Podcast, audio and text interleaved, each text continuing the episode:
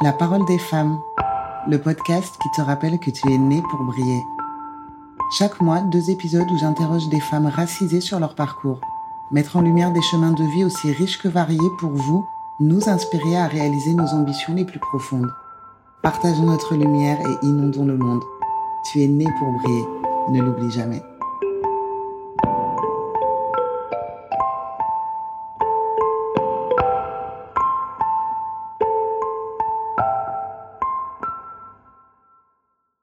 Alors bonjour, je suis heureuse de te recevoir. Aujourd'hui, j'accueille Jiane. Jiane qui est d'origine tunisienne, qui a 43 ans, qui est directrice des politiques éducatives en Île-de-France, mais également une militante féministe décoloniale. Bonjour Elsa. Alors merci à toi d'avoir accepté cette invitation.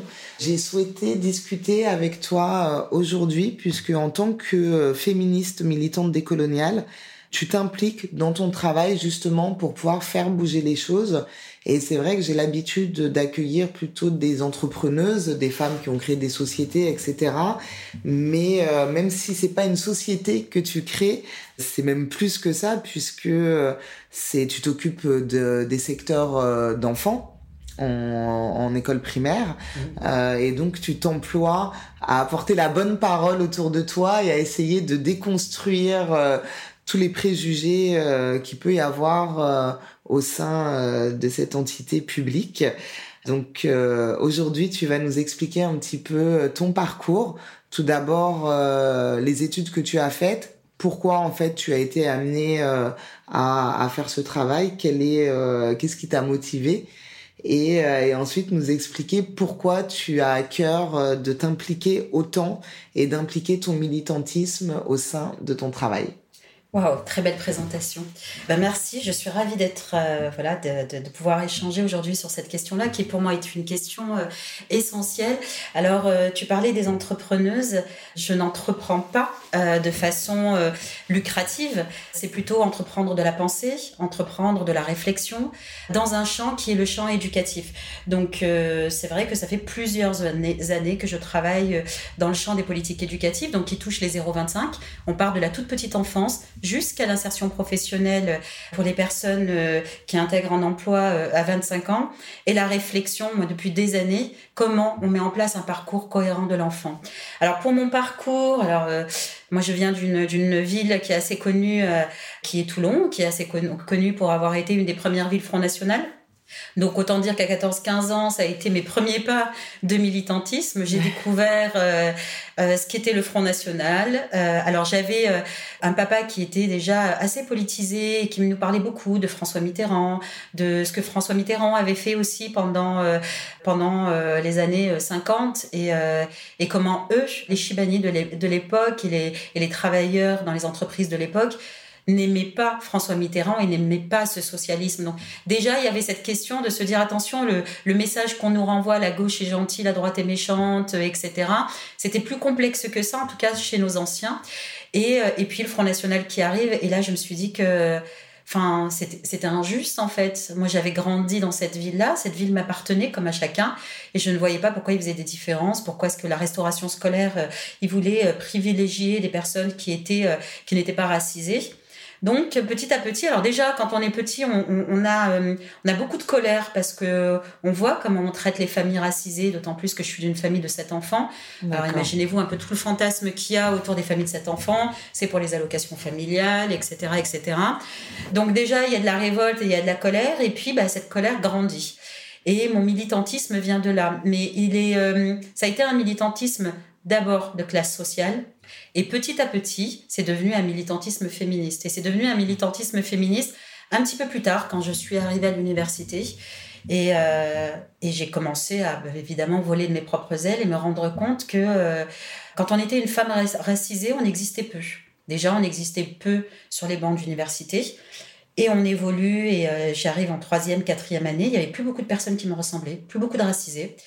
J'arrive en cinquième année et là, je tombe euh, dans les, euh, dans les statistiques, puisque les statistiques sont 8% d'enfants d'ouvriers qui arrivent en bac plus 5. D'accord. Donc j'étais pile poil dans les diagnostics et en plus j'étais une femme racisée. Il y avait une forme de condescendance vis-à-vis de ma situation euh, sociale, de ma situation en tant que femme et de ma situation en tant que racisée. Là, la colère continue à gronder. Donc, je, je suis une militante euh, dont, euh, dont le moteur a été la colère, beaucoup. Et j'ai décidé d'orienter le reste de mes études vers cette question de la condition des femmes. Donc, euh, alors j'ai fait une cinquième année, euh, euh, j'ai fait un DESS en ingénierie de projet, puis un DEA en économie et sociologie du travail, et une première année de thèse. Euh, sur la question de euh, l'individualisation des femmes migrantes. D'accord. Voilà. Très intéressant et ça a dû les étonner un petit peu. Ça a dû bousculer un petit peu les habitudes euh, universitaires. Alors ça a bousculé les, les, les habitudes universitaires, oui, mais j'étais un peu cet objet rare dont ils avaient besoin. D'ailleurs, mon, mon, mon directeur de thèse à l'époque m'avait dit Oh, mais il me fallait quelqu'un comme vous pour pénétrer le milieu, euh, voilà, le, milieu des, des, des, personnes migrantes, des personnes de la première génération. Donc ils avaient besoin d'éléments. Alors Et tu l'as dit quand même. Euh, oui, en étant sans très complexe. Euh. Sans aucun complexe. de toute façon, c'est très bien qu'on ait des petites mains, des petites mains quand on arrive à, à, ce, à ce stade de recherche. Et puis, ce qui m'intéressait aussi beaucoup dans cette question de l'individualisation, c'était la question de l'entrepreneuriat et de l'entreprise. Donc, j'ai décidé d'orienter, euh, d'orienter mon travail de recherche sur la création d'activités et la création d'emplois pour les femmes comoriennes. D'accord. Voilà. À Marseille, j'avais fait voilà mon stage au centre ressources femmes à Marseille. Il y avait énormément de comoriennes et euh, je donnais un coup de main pour les stages d'alphabétisation. Et je me suis rendu compte qu'elles avaient un parcours incroyable, mais incroyable. Elles avaient été commerçantes, elles parlaient plusieurs langues. Et euh, l'État demandait à ce qu'on euh, leur euh, les forme à ce qu'on appelait l'alphaménage, l'alphabétisation, pour lire les produits de Javel, par exemple. Et moi, ça me, ça me, ça me mettait en colère. Il y a sérieusement des cours spécialisés pour apprendre uniquement à lire les étiquettes de produits ménagers Ah oui, alors je parle de ça d'il y a 20 ans, oui. Oui, oui, complètement. À ah. l'époque, les cours d'alphabétisation étaient rémunérés pour les femmes et ils avaient besoin de femmes employables.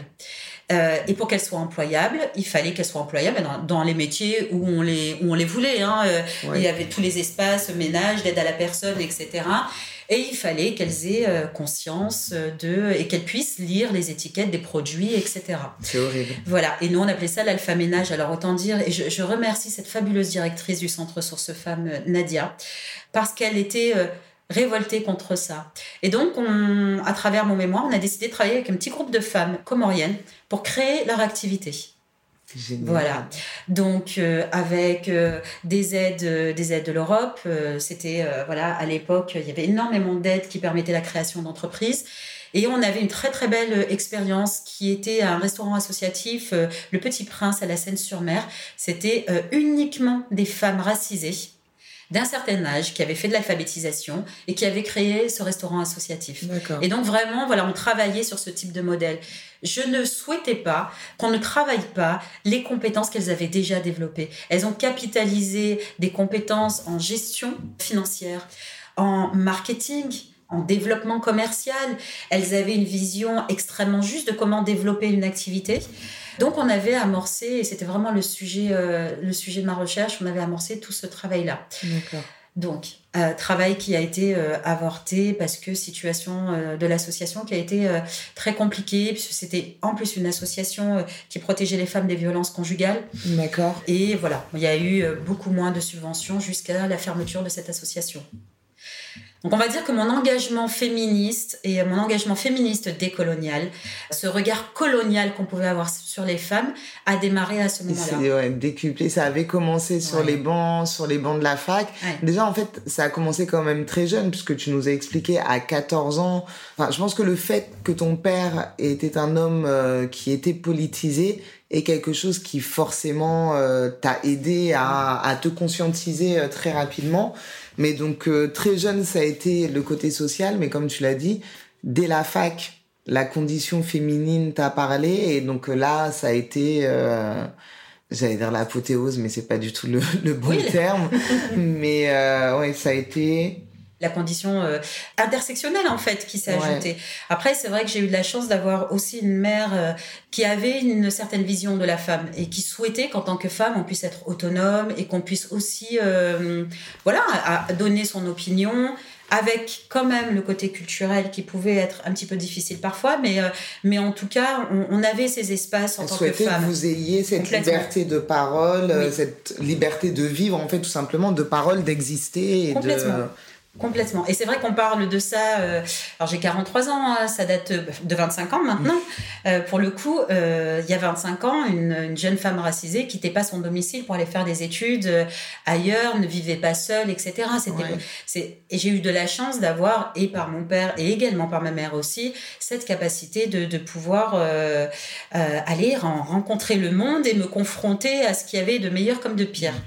Donc c'est vrai que voilà, toutes ces expériences m'ont amené petit à petit à construire mon identité de, féministe décoloniale et de féministe intersectionnelle. Alors évidemment, ces termes-là, on les a pas quand on a 20 ans, quand on a 22 ans, 23 ans. Bien sûr. On rencontre des, des groupes, on rencontre des communautés de femmes, on rencontre des militants qui permettent de mettre, euh, de, de, de conceptualiser les parcours, de conceptualiser euh, certaines problématiques qu'on rencontre. Donc petit à petit, voilà, on, commence à lire, on commence à découvrir euh, des auteurs, on commence à, échanger avec des personnes qui sont euh, qui permettent aussi de se déconstruire, parce que bah, comme chaque personne, on a un énorme travail de déconstruction déjà par rapport à par rapport à cette société patriarcale et globalement aussi en tant qu'enfant racisé, ce qu'on nous a mis, et on, et on va y arriver, hein, mhm. ce qu'on nous a mis dans la tête depuis tout petit, dans toutes les institutions, associations, écoles, centres sociaux, écoles de loisirs ou centres de loisirs, etc. Petit à petit, on, on nous a construit une image de nous. Donc il faut déconstruire cette image, il faut se réapproprier ses compétences, ses habiletés, il faut se réapproprier ce que l'on est et son image. Donc voilà, ça s'est fait progressivement. Ouais. Et donc justement, une fois que tu as fini tes études, enfin comment on arrive au poste euh, au poste que tu occupes euh, actuellement? Donc euh, c'est quand même donc je le redis, directrice des politiques éducatives en Île-de-France. Comment tu es arrivée à ce poste-là? Alors, moi, je voulais absolument, absolument, absolument euh, travailler dans l'économie sociale et solidaire. D'accord. À part que c'est très compliqué. Enfin, il y a 25 ans, il y a 20 ans, pardon, il y avait très, très peu de postes et c'était plutôt les élites. Euh, moi, j'ai commencé à faire de la recherche, mais je n'avais pas les moyens. Enfin, voilà, je suis l'aînée de cet enfant. J'avais pas les moyens de, de, de, continuer à faire de la recherche et me dire, euh, bon, ben voilà, je, je, peux continuer tranquillement mes études. J'ai pas besoin de financier. C'était extrêmement dur. Enfin, je, je, travaillais à côté. À 4 heures du matin, j'allais faire des ménages j'enchaînais la fac. Euh, c'était compliqué. Et puis j'avais aussi beaucoup la culpabilité de me dire, enfin mes deux parents ne travaillaient pas. Je suis dans, dans une forme de confort de confort de faire des études, tandis qu'il y a une réalité sociale et économique dans ma famille. Donc j'ai arrêté parce que j'avais aussi besoin de, de, me confronter au réel et le milieu de la recherche m'a un peu écœuré. C'est voilà, c'est très très centré sur les mêmes populations et en même temps on n'est absolument pas valorisé dans son travail de recherche. Donc, euh, j'ai décidé de venir en Ile-de-France. Et le premier emploi que j'ai trouvé était un, un, emploi de chargé de mission en diagnostic territorial. D'accord. Alors, qu'est-ce que c'est que ces emplois-là? C'est un maire qui euh, se rend compte que dans certains quartiers, euh, ça ne vit pas si bien que ça. Il y a des difficultés, c'est euh, très compliqué. Enfin voilà, le, politique a du mal à comprendre ce qui s'y passe. Et donc, on m'a recruté pour pour faire un petit diagnostic, savoir un petit peu ce qui se passe dans ce quartier et ce qu'on y trouve et comment on y vit. Et là, euh, donc j'ai fait euh, tout un tout un travail de diagnostic, de rencontre avec les habitants, etc. Et c'est la première fois où vraiment j'appréhendais complètement les représentations du politique et la réalité du territoire. Lui voyait ça comme un territoire abandonné. Un, un territoire qui euh, qui échappait à tout à toutes les institutions et moi, en étant dans ce territoire, je voyais un territoire où les, où les solidarités s'organisaient, où ils n'avaient besoin de personne, ils n'avaient pas forcément besoin des institutions, ils avaient juste besoin d'un lieu pour regrouper toutes les questions de solidarité qu'ils étaient en train de mettre en place. Donc j'ai fait, euh, voilà, j'ai eu quelques mois de diagnostic, j'ai fait une présentation au, bureau municipal, disant aujourd'hui mes préconisations, c'est plutôt de mettre en place un centre ressources, de créer un lieu qui permette de faire euh, émerger, naître, de valoriser les solidarités qui existent déjà. Et mon travail, premier travail un petit peu en sous-marin, parce que toute ma carrière, ça a été un peu euh, du sous-marin. premier travail. Tu es une infiltrée. Je suis une infiltrée. ça a été de, de, de, rapprocher et de changer l'image du politique sur ce territoire, sur les populations qui y vivaient. Euh, toute l'appréhension que pouvait avoir le politique, elle était complètement déconnectée avec la réalité. Donc ce premier le premier travail que j'avais fait vraiment sous-marin, c'était c'était ça. On m'a demandé de rester, puis finalement, euh, j'avais envie d'aller voir autre chose aussi. Je pense que ça me suffisait. Et puis, je, suis arrivée à une échelle plus départementale parce que euh, je me disais ok mais il se passe quelque chose euh, dans cette vie cette participation des habitants quelle est la place des habitants racisés dans une ville dans un territoire? Et ça m'intéressait de d'essayer de, mieux comprendre la, la façon dont ils sont dont ils font de la politique voilà, parce qu'ils font de la politique. Il y a des réseaux de solidarité, il y a de l'entraide dans ces territoires-là. Par contre, c'est pas, euh, on est sur de la politique au sens noble. On n'est pas sur de la politique politicienne dans un parti encarté, etc. Donc, ce qui m'intéressait, c'était de creuser un petit peu cette question-là. Donc, j'ai travaillé à la Fédération des centres sociaux, euh, à l'accompagnement des projets associatifs, et on m'a refilé la parentalité. Donc moi, je devais avoir 25, 26, 26 ans, je crois. Et on me refile euh, toute la question avec euh, un partenaire qui était la CAF, toute la question et la réflexion et la création euh, d'un journal sur les questions de parentalité. Donc j'avais tout ce travail... tout ce travail de participation, d'accompagnement des projets sociaux, comment les associations, les centres sociaux intègrent les habitants dans leurs projets, comment on fait vivre la participation citoyenne et euh, le volet parentalité. Et je me suis passionnée pour le volet parentalité. Je, trouvais ça fascinant. Je me disais, mais en fait, c'est la clé de tout, cette question de la parentalité. Et là, pareil, je me retrouve avec euh, des personnes qui réfléchissent la parentalité, qui la réfléchissent sous un angle assez colonial, qui ont une vision de la parentalité déracisée. Et là, pareil, il y a une dichotomie entre une réalité et euh, une réalité de, de, la parentalité déracisée. Et, euh, ce que le politique voit, euh, imagine, imagine, fantasme. Voilà, ce que les institutions voient, euh, ce qu'elles, les propositions qu'elles apportent toujours aux mêmes, aux mêmes familles. Donc on partait du principe qu'une famille qui parlait pas français n'était pas capable d'être parent. Et la notion, moi, de parentability, c'est cette capacité. Un assez. Complètement. cette capacité à être parent, il a réfléchissait sans prendre en compte toute la dynamique culturelle et, tout ce que ça veut dire dans nos sociétés euh, à nous, dans nos cultures racisées, tout ce que la parentalité voulait dire au sein de la communauté, euh, cette parentalité qui est partagée par tous, cette responsabilité collective. Et là, les institutions faisaient une responsabilité individuelle. Et ils comprenaient pas pourquoi l'enfant euh, à l'école était récupéré par la tante 1, 2, 3, etc. Et que le parent était déresponsabilisé. Les parents n'étaient pas déresponsabilisés. La parentalité racisée, c'est une, c'est une parentalité collective. Et donc, cette question... Euh... Ça, ils avaient du mal à l'admettre, enfin, même pas à l'admettre, à le comprendre tout court, parce que il n'y a rien de choquant euh, à ce que ce soit une tante qui vienne te récupérer à l'école. Exactement. Mais eux, dans leur, euh, dans leur vision, non, c'est fou. Ouais. C'est fou parce qu'ils sont quand même censés penser collectif et en fait, ils s'arrêtent à leur vision individuelle sans chercher à s'ouvrir et à comprendre ce qui se passe de l'autre côté, alors que c'est le propre de leur euh, travail normalement. complètement. Mais euh, ils ont un, un, regard qui est extrêmement formaté et un regard qui est empli de représentation, empli de représentation. Et, euh, et c'est vrai que quand je suis arrivée avec euh, un autre regard, une autre façon d'apporter les choses, et puis même en déculpabilisant la parentalité. Moi, j'étais pas parent, mais je trouvais que c'était extrêmement euh, euh, odieux de, culpabiliser. Alors très souvent, dans le petit journal qu'on produisait, je, lisais des bouquins qui étaient dans de... et je faisais des résumés de ces livres-là dans ce journal, qui permettaient de déculpabiliser de déculpabiliser la grossesse. On n'est pas tous obligés d'aimer la grossesse, on n'est pas tous obligés d'être extrêmement heureux, joyeux, d'être parent. Être parent, c'est aussi son, son, son, lot de difficultés. Donc il y avait ce volet déculpabilisation. Euh, il faut arrêter de culpabiliser les parents. Ce volet parentalité déracisée qui était euh, un, champ un peu, un peu pour eux. Suite à cette expérience, j'ai eu envie euh, d'aller voir d'autres choses. Sur cette expérience-là, donc j'avais ce volet parentalité qui me restait en tête, et puis j'avais ce volet participation des habitants.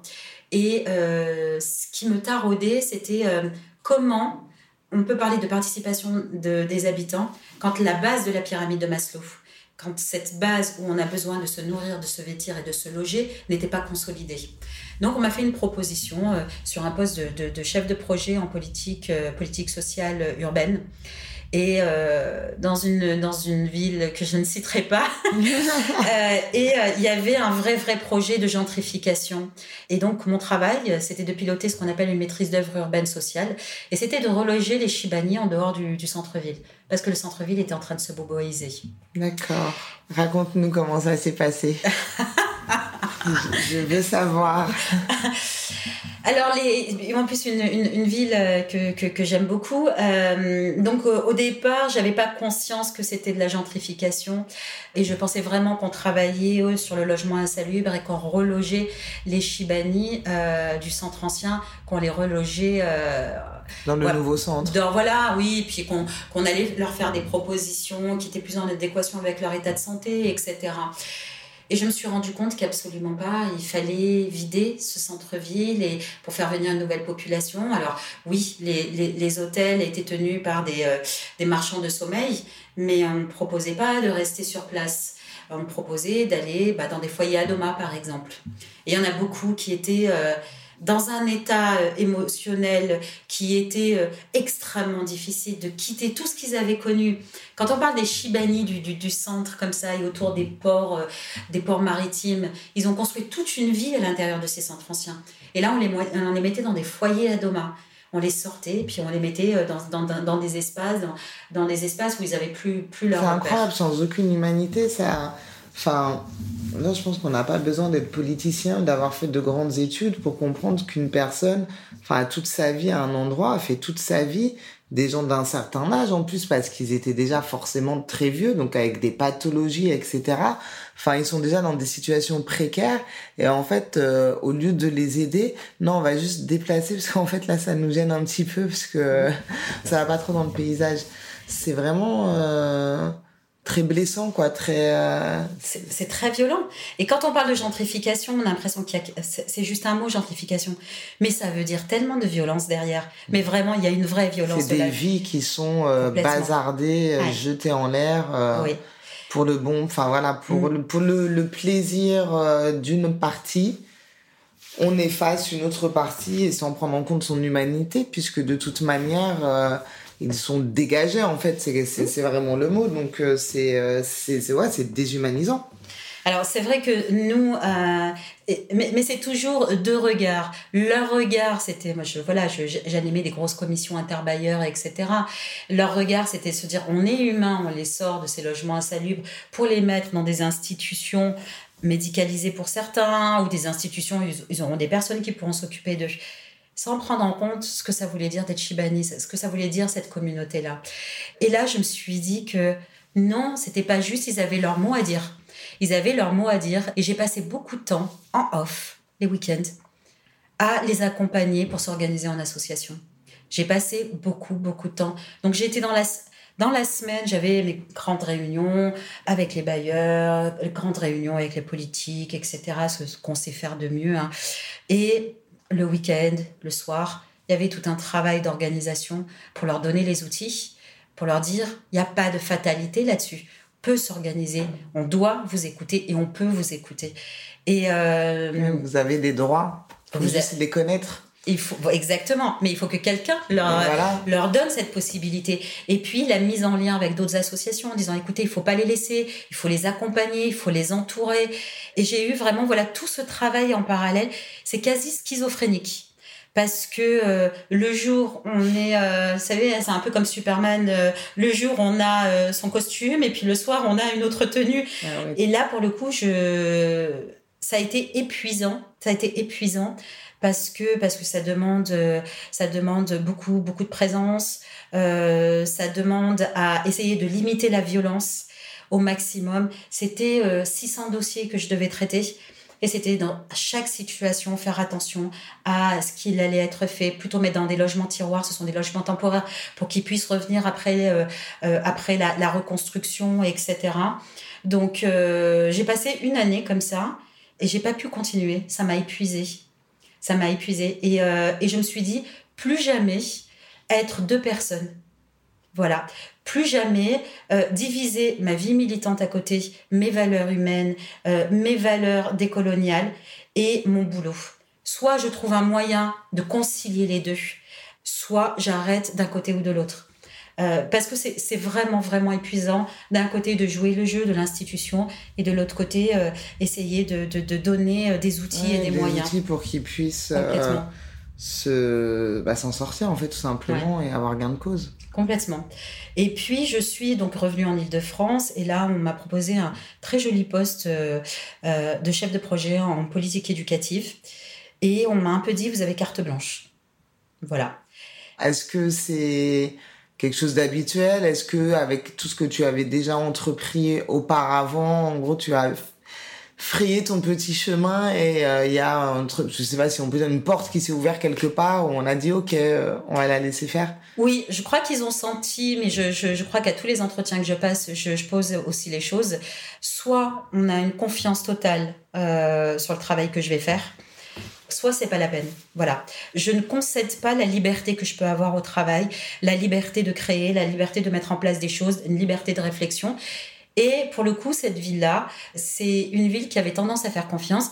Ils venaient d'avoir un dispositif tout nouveau et euh, ça s'appelle le dispositif de réussite éducative. Il était tout nouveau. Ils avaient une dérogation de l'État. Ils étaient très contents, un budget très confortable.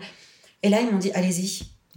Donc, il a fallu, alors, évidemment, constituer une équipe et, euh, et réfléchir à ce qu'était ce dispositif de réussite éducative. Alors, pour, pour expliquer ce que c'est, moi, je, trouve que c'est un des plus beaux dispositifs qui existent aujourd'hui pour accompagner euh, les enfants. On part du principe, je vais donner un exemple. Un enfant euh, arrive, de, arrive à l'école et dans son sac à dos, il a euh, problématiques sociales, problématiques économiques, problématiques de santé, parfois euh, de, des problématiques de logement, logement trop exigu, problématiques qui peuvent être liées aux questions parentalité, quand il y a des divorces et que l'enfant est au milieu. L'enfant a tout ça dans son sac à dos et on lui dit roule maintenant et une scolarité normale. C'est impossible. C'est impossible. Alors même un adulte ne peut pas avoir euh, euh, voilà une journée normale quand il a tout ça à gérer. Alors un enfant encore moins. Et l'idée de ce dispositif, c'est de mettre un panel de professionnels autour de la table et de soulager ce sac à dos pour que l'enfant ait la scolarité la plus sereine. Alors évidemment, c'est un dispositif dans les quartiers prioritaires ce sont toujours des dispositifs qui sont à viser personnes racisées. C'est toujours, voilà. Et là, le fait d'avoir carte blanche, ça a permis vraiment, vraiment, vraiment d'être, de, constituer une, une équipe qui était dans la bienveillance des familles et commencer à aborder la question de la transculturalité et commencer à aborder la question de la violence en milieu scolaire, commencer à aborder le, le fait que les potentialités des enfants racisés sont complètement ruinées par l'institution scolaire. Donc on a pu pendant voilà pendant de plusieurs années faire grandir ce dispositif, mettre en place un dispositif d'accueil des collégiens exclus. Pareil, on se rend compte qu'une grande partie des, collégiens exclus sont des enfants racisés. Ce sont des enfants qui, euh, à qui, sur lesquels on n'a pas misé. Voilà. Et à travers ce dispositif de réussite éducative, on m'a demandé de construire toute une politique éducative globale. Donc, euh, de travailler sur les 0,25 et de réfléchir un parcours, de réfléchir la question de l'égalité des chances, réfléchir la question de la relation fille-garçon, réfléchir la question de l'altérité, réfléchir la question de la citoyenneté, entre guillemets, ils adorent ça les institutions quand on met de la citoyenneté partout, de réfléchir la question de la parentalité, de la question du logement. Et en fait, ça faisait lien avec tout le reste de mon parcours. Et là, j'ai passé euh, cinq ans et demi. Je me suis juste éclatée. Et, je pense qu'avec mon équipe, on a fait beaucoup, beaucoup, beaucoup, beaucoup de, belles actions, d'accompagnement qui avait du sens, d'accompagnement qui était bienveillant, bien traitant, de limiter la casse aussi euh, de l'institution.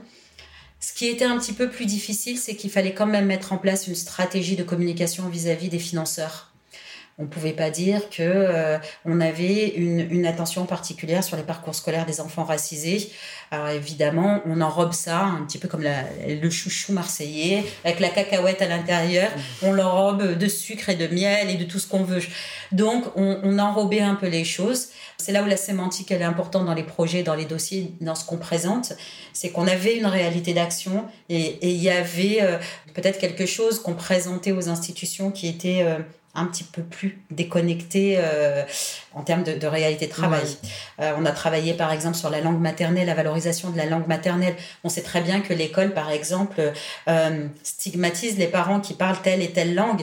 Alors évidemment, c'est pas la langue américaine ou anglaise. Hein. On stigmatise bah, les langues du continent africain et très souvent, on entendait, euh, oui, non, mais euh, les parents doivent parler français, et puis euh, ça va poser problème dans la scolarité de l'enfant si, si l'enfant n'entend pas le français à la maison, etc. Et nous, on avait un discours qui, qui allait à l'encontre de tout ça on disait euh, non, faut valoriser la langue maternelle, la langue de la mère, il n'y a, rien de plus important, il faut valoriser cette langue maternelle. Vaut mieux parler correctement sa langue d'origine que le français cassé à la maison.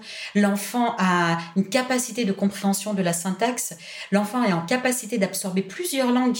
C'est, juste incroyable la capacité et le don que peuvent avoir les enfants. D'ailleurs, on voit beaucoup d'enfants racisés qui ont un vrai don pour les langues. Oui.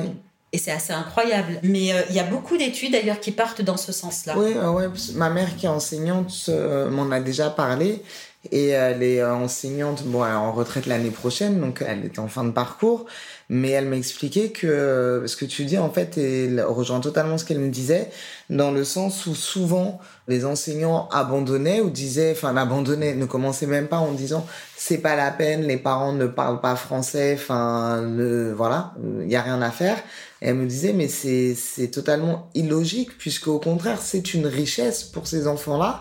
Et même s'il peut y avoir au départ des confondre quelques mots, de... c'est normal quand on apprend une langue de toute manière et qu'il n'y a aucun problème d'apprentissage et que le fait d'avoir des parents qui parlent une autre langue n'est pas du tout un frein dans l'apprentissage et dans l'intégration euh, de cette société.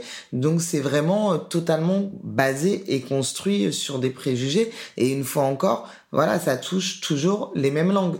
Langue d'origine du continent africain. Vous avez une maman qui parle uniquement anglais. Les trois quarts des maîtresses euh, en école primaire ne savent pas parler anglais, mais ça les dérangera pas. Exactement. Exactement. Et il y a, y a ce stigmate, euh, ce stigmate-là euh, sur les, sur les enfants et sur les familles. Et nous, on avait tout le discours, euh, tout le discours contraire. Et, c'est vrai qu'il y a une très belle association qui s'appelle Du Lala Montreuil, d'une langue à l'autre, et qui valorise la langue maternelle. Donc, on avait aussi, voilà, des supports théoriques qui nous permettaient de, de dire, faut continuer à parler, à parler la, langue maternelle. Alors, il y avait un beau travail aussi avec les associations et, et les centres sociaux autour, où on avait des temps autour de la parentalité, où on pouvait parler de la parentalité déracisée, où on pouvait parler de la, de la question de la transmission culturelle. Qu'est-ce qu'on transmet à ces enfants? On doit transmettre à ses enfants. On ne peut pas se contenir de transmettre sa langue, euh, son histoire, son héritage de peur que l'enfant euh, ne soit pas complètement euh, français ou inséré dans la société. Et en fait, il y avait beaucoup de, freins de la part des parents. Moi, je sais que par exemple, dans ma famille, on parlait pas tant que ça euh, arabe à la maison. On parlait beaucoup français à la maison. Et c'est vrai que en grandissant, c'est quelque chose qui me manque. Euh, et c'est quelque chose que je travaille parce que, bah, parce que maintenant, j'en ai besoin. Et maintenant, c'est ce que je souhaite transmettre à mes enfants.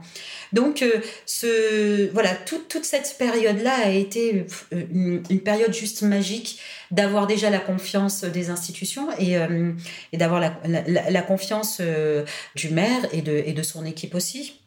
Et là, peu importe la couleur politique, je crois qu'il faut aussi nous nous enlever de la tête qu'il euh, y a une couleur politique, bon évidemment sauf le Front National, mais une couleur politique qui soit euh, plus apte ou pas globalement. Qui soit plus ouverte, c'est faux, c'est faux de tout. Enfin, je pense que maintenant on est de plus en plus conscient que, enfin gauche-droite, euh, ça n'a plus le sens que ça pouvait avoir il y a bien des années et encore même quand ça a commencé T'en as parlé au tout début de l'interview où voilà, ton, ton père euh, t'avait expliqué certaines choses et où, tu te rendais déjà compte à l'époque que euh, la gauche n'était pas les gentils et la droite forcément les méchants. Enfin, il y a hormis, voilà, on le répète, le Front National, mais c'est plus nuancé que ça et c'est plus, euh, plus nuancé, plus, plus compliqué que, que ça. Complètement. Et puis, il faut partir du, faut partir du postulat de départ. On est dans un État colonial. Donc, la couleur politique va juste appliquer un petit peu euh, les règles de cet État un peu différemment, ou saupoudré de sucre, ou saupoudré de sel, ou va avoir euh, une orientation un peu plus euh, directe. Donc voilà, il faut vraiment pas se leurrer d'où on est, voilà où on est et dans quel quand on travaille dans les institutions et, notamment dans la fonction publique, voilà il faut, faut, faut pas oublier les règles qui régissent aussi les institutions. Alors, mais justement, tu travailles dans la fonction publique à un niveau quand même, à un haut niveau qui, qui te permet de faire bouger les choses. Euh, comment ça se passe quand Parce que tu utilises les termes, enfin, tu n'as pas de langue de bois, quoi. Tu y vas, tu utilises les termes clairement quand tu leur parles de politique décoloniale, etc. Enfin, comment ça se passe? Comment c'est comment c'est pris? Est-ce que est-ce que tu dois, enfin, est-ce que les gens sont choqués? Est-ce que c'est compliqué à, à faire comprendre? Ou est-ce que pas tant que ça finalement? Alors, on peut pas parler, je peux pas leur parler de décolonialité. Je peux pas. Aucun, aujourd'hui, aucun politique n'est capable d'entendre ça. D'accord. Donc, on utilise d'autres termes. Voilà, on parle pas de politique coloniale. Quand je travaille sur la mise en place d'une politique éducative, la première chose que je dis à mes élus, c'est on va peut-être déconstruire votre représentation.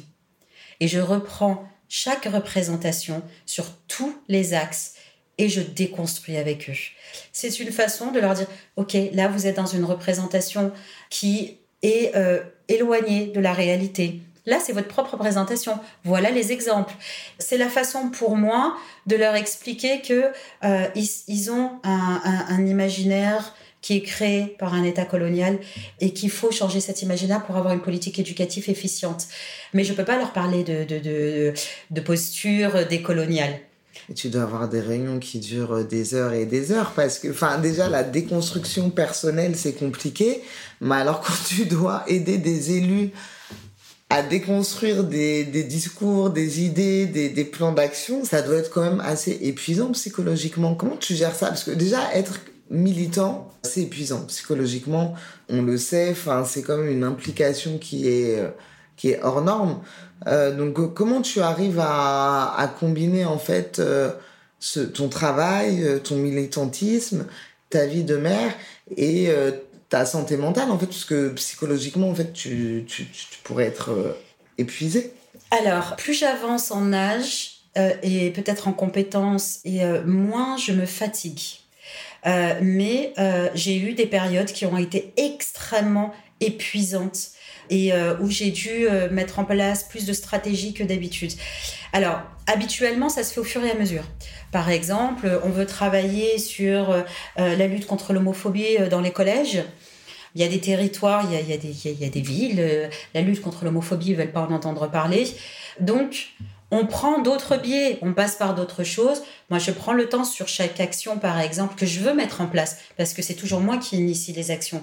Euh, quand on met en place euh, des actions euh, de sensibilisation en élémentaire sur les violences faites aux femmes, quand on met en place des actions autour de la valorisation des femmes dans les sciences. Donc, voilà, il y a des, certaines villes qui ont du mal à appréhender certaines questions, etc. Donc, quand je dis que j'initie les actions, évidemment, je les initie avec mes équipes et les actions qui me semblent importantes. là, j'ai pas d'épuisement parce que pour le coup, j'ai la, j'ai la force et euh, de la, de la conviction. Donc, j'ai pas, j'ai pas de fatigue. Alors parfois, il faut convaincre un petit peu plus. Parfois, je teste, je ne dis rien. Et quand ça fonctionne, je fais une com de malade. Mmh. Voilà, on apprend à communiquer, à enrober. Et, et, à partir de là, ils sont convaincus.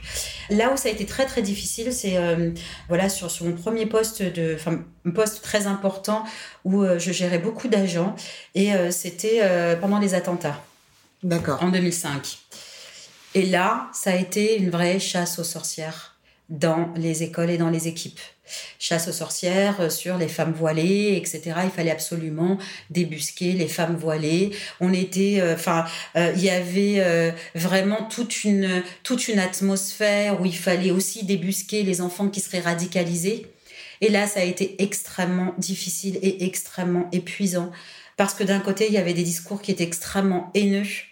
De l'autre côté, il y avait une population de racisés dans les équipes qui étaient euh, extrêmement fragilisées, paniquées. Et moi, je me retrouvais au milieu de tout ça et il fallait limiter la casse pour les nôtres et en même temps ne pas donner la sensation que j'allais euh, complètement, enfin que j'allais euh, contre le politique. Ça n'aurait pas été bénéfique pour les équipes de racisés que j'avais.